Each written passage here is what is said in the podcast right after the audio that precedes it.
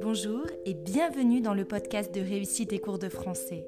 Je suis ravie de te retrouver pour discuter littérature avec toi, ou plus particulièrement histoire littéraire, puisque nous allons aborder aujourd'hui la notion de mouvement littéraire, et tu le sais, ce sont les mouvements littéraires qui constituent notre histoire littéraire. Alors de quoi s'agit-il? Il s'agit d'un ensemble d'auteurs et d'œuvres qui présentent à une époque donnée une communauté d'idées, de pensées une vision de l'humanité et de l'art en général s'appuyant sur des traits communs.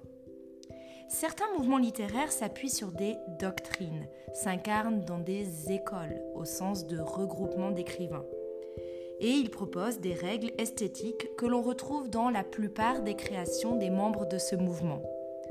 D'autres mouvements, que l'on va plutôt appeler courants car ils sont moins organisés, peuvent être définis a posteriori lorsque l'on constate que de nombreux auteurs se rejoignent tant dans leurs idées, leurs idéaux, que leur vision de la création littéraire.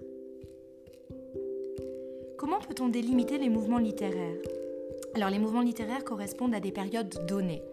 Il arrive qu'une date précise en marque le début, par contre il est beaucoup plus rare qu'on mentionne une date précise de fin. En effet, comme tout courant d'idées, le mouvement littéraire naît d'un petit groupe, se diffuse, devient majoritaire, et puis petit à petit s'estompe jusqu'à généralement disparaître. Les mouvements littéraires ont une cohérence les uns vis-à-vis des autres. Soit ils s'inscrivent en opposition, soit ils s'inscrivent en précurseurs, soit ils s'inscrivent en successeurs il est parfaitement possible et du coup même fréquent que la naissance d'un mouvement se chevauche avec le déclin du précédent. C'est pour ça que parfois tu te mélanges un petit peu les pinceaux au niveau des dates et c'est tout à fait normal. Pourquoi est-il nécessaire de connaître les mouvements littéraires? Ils sont à la base de l'histoire littéraire, ou si tu préfères, de l'histoire des idées, des genres, des thèmes de la littérature. Ils donnent les grandes lignes du courant de pensée d'une époque. Peut-on associer systématiquement un mouvement littéraire et un auteur qui écrit à une date correspondant à la période du mouvement littéraire? Et non, malheureusement, sinon ce serait vraiment trop simple. Tu dois absolument te méfier des raccourcis qui te feraient placer un auteur dans un mouvement simplement en raison d'une date. Ainsi, on peut être un écrivain des années 1920 en France sans pour autant appartenir au surréalisme. Pour appartenir au nouveau roman, eh bien, il faut bien sûr écrire des romans. Dans le même ordre d'idées, certains auteurs n'appartiennent pas à un seul mouvement littéraire. Ainsi, Charles Baudelaire, que tu connais certainement, n'appartient ni au symbolisme, ni au Parnasse, qui sont les deux mouvements littéraires marquant la deuxième moitié du XIXe siècle, et certains aspects de son œuvre sont même d'inspiration romantique, qui est le mouvement du début du XIXe siècle en France. Alors on dit que Baudelaire est un romantique finissant, un précurseur du symbolisme, et que son sens de l'esthétisme le rapproche du Parnasse. Mais tu vois, tout cela n'est pas très clair, n'est pas très rangé dans des cases euh, précises. Quel est alors l'intérêt d'associer un auteur à un mouvement littéraire? C'est certainement une question que tu te poses et c'est tout à fait normal de te la poser. Cela te permet d'identifier les grands principes et les thèmes communs, aisément identifiables dans les grandes œuvres de l'époque du mouvement en question.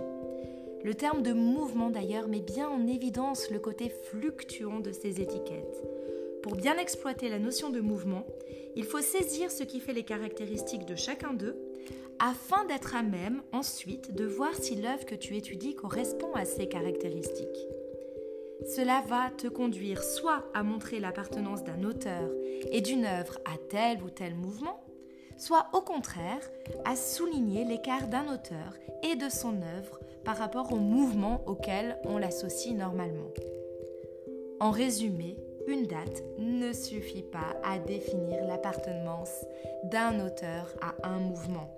Mais c'est quand même très important de connaître la chronologie de l'histoire littéraire pour bien étudier les œuvres littéraires. Pour terminer, quels sont les mouvements incontournables, ce que tu dois absolument connaître? Alors on va partir du XVIe siècle avec l'humanisme et la Pléiade. Ensuite, au XVIIe siècle, on va rencontrer d'abord le baroque, puis le classicisme. Au XVIIIe siècle, c'est évidemment le mouvement des Lumières qui est le mouvement majeur du siècle. Au XIXe siècle, on rencontre, on rencontre tout d'abord le romantisme, puis le réalisme et le naturalisme, le Parnasse et enfin le symbolisme. Et pour terminer, au XXe, on va retenir le surréalisme, le théâtre de l'absurde et le nouveau roman. Voilà, c'était le premier épisode de la saison 4 consacré au mouvement littéraire.